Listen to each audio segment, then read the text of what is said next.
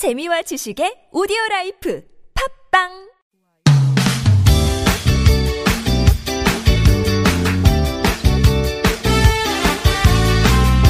인터넷을 떠다니는 수많은 정보들 속에서 세상 돌아가는 이야기를 살펴봅니다. 전민기의 SNS 세상 빅 커뮤니케이션 전민기 팀장님 모셨습니다. 어서 오세요. 네, 반갑습니다. 전민기입니다.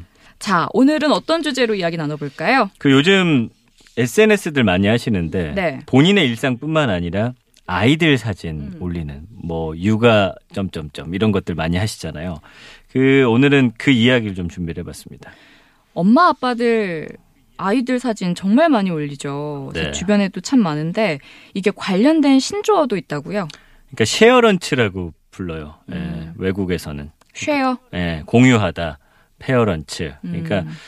어 이게 공유라는 게 내 아이를 모든 사람이 볼 수 있게 공유할 수도 있는 거고 다른 사람들이 내 아이를 또 공유할 수도 있는 거예요. 그러니까 무슨 말이냐면 어, 내 아이가 예쁘니까 한번 봐주세요. 네. 어, 우리 아이는 일상을 이렇게 살고 있어요 라는 것도 있지만 그 예전에 생각해 보면 한 집안에 3대가 4대가 막 같이 살면서 음. 육아를 어떻게 보면 공유했었어요. 그쵸. 예전에는. 음. 그래서 뭔가 모르는 일이 있으면 뭐 누가 알려줄 수 있는 음. 어른이 있다거나 그러나 요즘에는 사실 딱 가족끼리만 사는 경우 음. 핵가족화되다 보니까 그러니까 이 SNS에 올려가지고 무슨 일이 있을 때 이런 어떤 함께 팔로우하는 사람들과 함께 어떤 정보도 공유하고 어, 우리 아이가 지금 여기 열이 나는데 어떻게 해야 될까 이런 걸 묻기도 하고 음. 그런 의미에서 이제 쉐어런치라는 단어가 있습니다.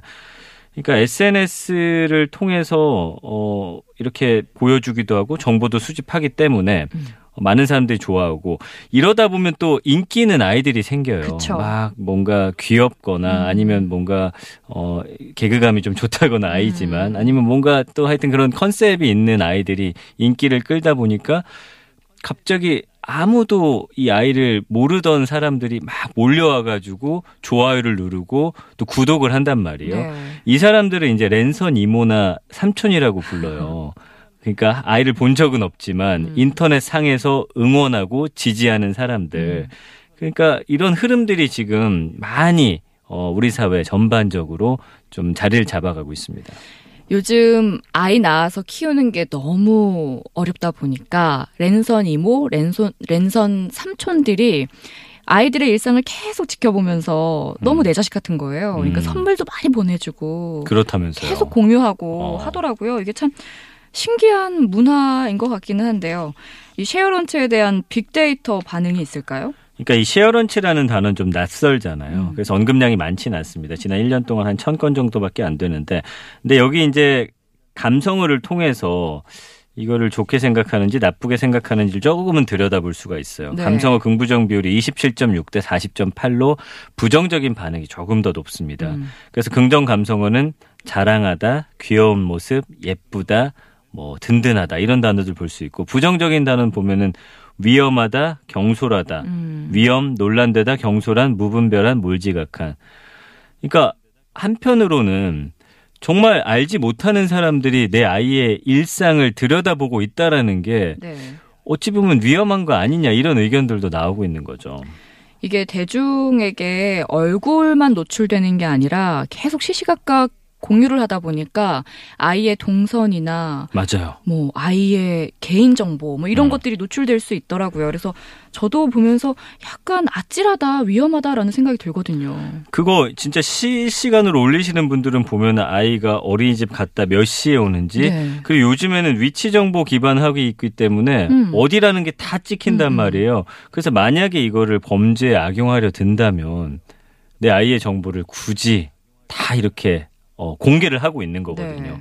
그것뿐만 아니라 아기 사진 도용도 많이 당합니다. 그러니까 조금 음. 귀엽거나 이렇게 예쁘장하게 생긴 아이. 음. 아이에게 이런 잣대를 사실 들여 들이대는 것도 사실 문제라고 그렇죠. 생각하는데 그런 아이들 사진을 가져다가 음. 이거를 사기를 치는데 이용한다든지 음. 아니면 정말 건전하지 못한 사이트에 이게 유통된다든지 음. 이런 경우가 많아요. 그러니까 한국 인터넷진흥원 사이버 민원 센터에 접수된 사례 보면은 정말 아기 사진이 이상한 사이트에 올려졌다 이런 음. 민원들 아기 사진을 빌미로 뭐 금전을 요구하기도 한다. 그리고 내가 너 아이의 이런 일상들 알, 알고 있고 음. 조심해라 라면서 또 돈을 뜯어내기도 하고 정말 악용하는 사례가 꽤 있지만 이게 수면 위로 올라오지 않은 것 뿐이거든요. 그래서 우리가 이 시점에서 아이의 사진을 이렇게 어, 모르는 익명의 다수에게 공개하는 게 맞는 것이냐에 대해서 한 번쯤은 좀 고민해 볼 그런 순간이 온 거죠. 진짜 엄마 아빠들이 이 위험함을 인식하지 못한 사이에 내 자식의 정보 그리고 내 자식의 안위를 그냥 무분별하게 공유하게 된 것 같아요. 그럼요, 예. 이거 진짜 위험한 것 같아요. 너무 많은 거죠. 이게 지금 이렇게 어, 공개되고 있는 사진들이. 얼마나 많냐면 음. 가장 예- 최근에 인기 있는 SNS에서 육아라고 치잖아요. 네. 뭐샵 육아나 육아 음, 치면은 24.4 M 밀리언 이렇게 음. 떠요. 그러니까 2,440만 장 정도가 뜬다라는 거예요. 그러니까 대부분 뭐 웃거나 울거나 자는 아기의 귀여운 모습들이고 근데 여기서 또 우리가 생각해 볼 포인트가 하나 더 있는데 음. 그 중에는 아기의 엉덩이가 막 노출된 채 대소변을 보는 모습을 찍은 사진도 있고 있죠. 아이의 나체 사진이 올라오기도 하고 있죠. 아이의 의사와 상관없이 이미 퍼져버린 사진들은 또 주워 담을 수가 없잖아요. 음. 그러니까 아기의 어떤 배변 훈련 과정과 그거를 공유한 사진들이 많는데 역시나 SNS 검색창에 배변 두 글자 음. 입력하면은 게시물이 한 5만 3천여 장 나온단 말이에요. 음. 그러니까 아- 아기들 사진이 대부분인데 또 여권 사진도 올리고 가족관계 증명서 물론 숫자 같은 건 가리지만 음. 이런 거 올려놓으시면 이거 그대로 가져다가 가짜로 해가지고 또 악용될 수가 있거든요. 그렇죠. 그러니까 대부분은 사실 나중에 어, 너 어릴 때 이랬어라고 좋은 추억으로 남길 수도 있지만 음. 일부 사적인 모습을 담은 사진들이 또 이 아이가 자랐을 때 음.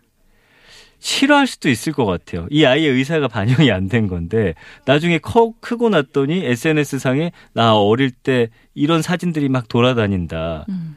아, 이거 이제 누가 책임지냐는 거죠. 기억이 나요. 그래서 그 해외에서 어린 아이가 부모를 상대로 소송을 걸었던 일이 있었어요. 어, 알고 계시네요. 음. 그래서 2016년 10월에 이게 해외 토픽에 많이 나왔었는데 캐나다 엘버타주에 사는 데런 엘- 랜더리라는 음. 아이가 있어요. 당시에 13살이었는데 자신의 부모에게 합의금 35만 캐나다 달러, 약 3억 원을 요구하는 소송을 냈습니다. 그러니까 이게 이제 어, 아이가 뭐 자발적으로 했는지 아니면 이런 거에 경각심을 주기 위해서 누구와 함께 이 소송을 진행했는지는 음. 제가 알 수는 없지만 네. 어쨌든 부모가 자신을 당황스럽게 하는 예전 사진을 10년 넘게 SNS에 올렸다라는 게 이유였고요. 그 캐나다 국영방송과 인터뷰 보니까 내 이미지를 심각하게 훼손했다. 사진을 과도하게 공유하는 부모들로부터 아이들과 앞으로 태어날 아기들이 법적으로 스스로 보호할 수 있도록 하기 위해 부모를 고소했다. 음. 굉장히 똑똑한 아이 같아요. 이런 그렇죠. 말 어떻게 했는지 13살인데. 모르겠지만. 예. 이 아이가 어쨌든 자신이 아기일 때 나체인 상태로 올려진 여러 사진들이 현재로서는 좀 불쾌하고 이게 많은 사람들이 보는 게 싫다라는 감정을 음. 드러낸 겁니다. 이 초상권이라는 게 있잖아요. 어, 맞아요. 근데 그거를 어떤 자기의 의사를 표현할 수 없는 아이들의 사진을 부모의 멋대로 그냥 올리는 거기 때문에 이 아이의 고소가 잘못됐다는 생각이 전혀 들지 않거든요. 네. 근데 이 외국 부모들의 생각도 궁금합니다. 그러니까 영국 쪽에서 이제 어, 조사된 결과가 있더라고요. 그래서 영국 부모들 중 56%는 자녀의 자신이나 동영상을 SNS에 공유하지 않는다라고 답했고요. 음. 이들 중 87%는 자녀의 삶이 사적인 상태로 남아있길 원한다. 이렇게 이유를 밝혔습니다. 반면에 42%의 영국 부모는 자녀의 사진을 SNS에 공유하고 있고 이 중 절반은 적어도 한 달에 한 번 정도 사진을 올린다. 사진을 공유하는 부모들 중에 52%는 자녀들도 나중에 컸을 때 이거 음. 보고 기뻐할 것이다. 84%는 그래서 아이들이 좋아할 만한 사진을 엄선해서 올린다. 어, 올리는 분들은 또 이렇게 이야기를 하더라고요. 문제가 있는 건 알고 있지만 너무너무 올리고 싶다. 뭐 다르게 말하면 그럴 것 같아요. 네. 근데 이게 법으로 금지한 국가가 있어요? 어, 프랑스가 가장 엄격합니다. 음. 그러니까 누군가의 사진을 배포하거나 SNS에 동의 없이 올리면 5,700만 700만 원의 벌금, 1년 징역형. 이건 물론 최대형이지만요. 네. 이건 부모가 자식들의 유아 시절 사진을 올리는 것에도 적용이 돼요. 음. 그래서 이런 경각심을 주고 있고요. 베트남에서도 부모가 자녀의 사진이나 동영상을 이런 거를 허락 없이 올리게 되면 처벌할 수 있도록 하는 법 제정을 지금 추진하고 있어요. 어. 그러니까 만 7세 이하 어린이의 사진, 영상 이런 거 개인 정보를 온라인에 게시하려면 부모나 보호자의 동의를 받아야 하고 음. 부모가 올릴 경우에는 만 7세 이상 어린이의 경우에는 반드시 당사자의 허락을 받도록 하는 법안이거든요. 이것도 어길 시에는 약 250만 원의 벌금이 있다고 하니까 이제 이거의 어떤 위험성을 조금은 인식하는 국가들이 늘어나고 있고 이걸 법으로서 만들어서 규제하려는 움직임도 서서히 일어나고 있다 이렇게 보시면 되겠습니다. 오, 이 베트남 괜찮은 것 같아요. 네. 저희도 해볼만 하지 않을까 싶은데 이게 진짜 저도 사실 올린 적이 있어요. 저도 올리고 있잖아요. 많이는 아니지만 네네. 그래도 가끔 이렇게 보여주고 싶기도 하잖아요. 그럼요. 지인들한테 예, 예. 이- 이만큼 컸어요 이렇게 그리고 올리긴 했는데 진짜 다시 한번 생각을 해봐야 될 것 같아요. 오늘 말씀드리는 것도 아이들에 대해서도 이제 인권이라고 하는 거에 대해서 우리가 감수성을 좀 높여야 하지 않을까라는 생각에 좀 오늘 이야기를 준비해봤습니다. 다시 예전처럼 우리 부모 세대들이 해준 것처럼 앨범에 한장 한 장 인화해가지고 또 모아주는 것도 나중에 음. 아이한테 참 선물이 될 수 있으니까요. 요즘에 SNS에만 많이 올리다 보니까 인화해놓은 게 없 고 나중에 아이들한테 줄 수 있는 선물이 없을 거란 생각도 들어서 근데 그 이면에 보면 네. 우리 모두가 좀 외로운 것 같아요. 관심 받고 싶은 거예요. 다른 어. 사람들로부터 관계가 예전 같이 뭐 막 서로 깊이 들어가지 않잖아요. 음. 그러다 보니까 나도 좀 관심 받고 싶고 내 아이도 좀 이렇게 음. 누가 예뻐해줬으면 좋겠는데 음. 우리 이웃엔 없고 주변엔 없다 보니 이렇게 하는 게 아닐까라는 생각도 해봤습니다. 갑자기 씁쓸해지는데요. 네. 자, 빅데이터로 들여다보는 세상, SNS 세상 전민기 팀장과 이야기 나눠봤습니다. 감사합니다. 고맙습니다.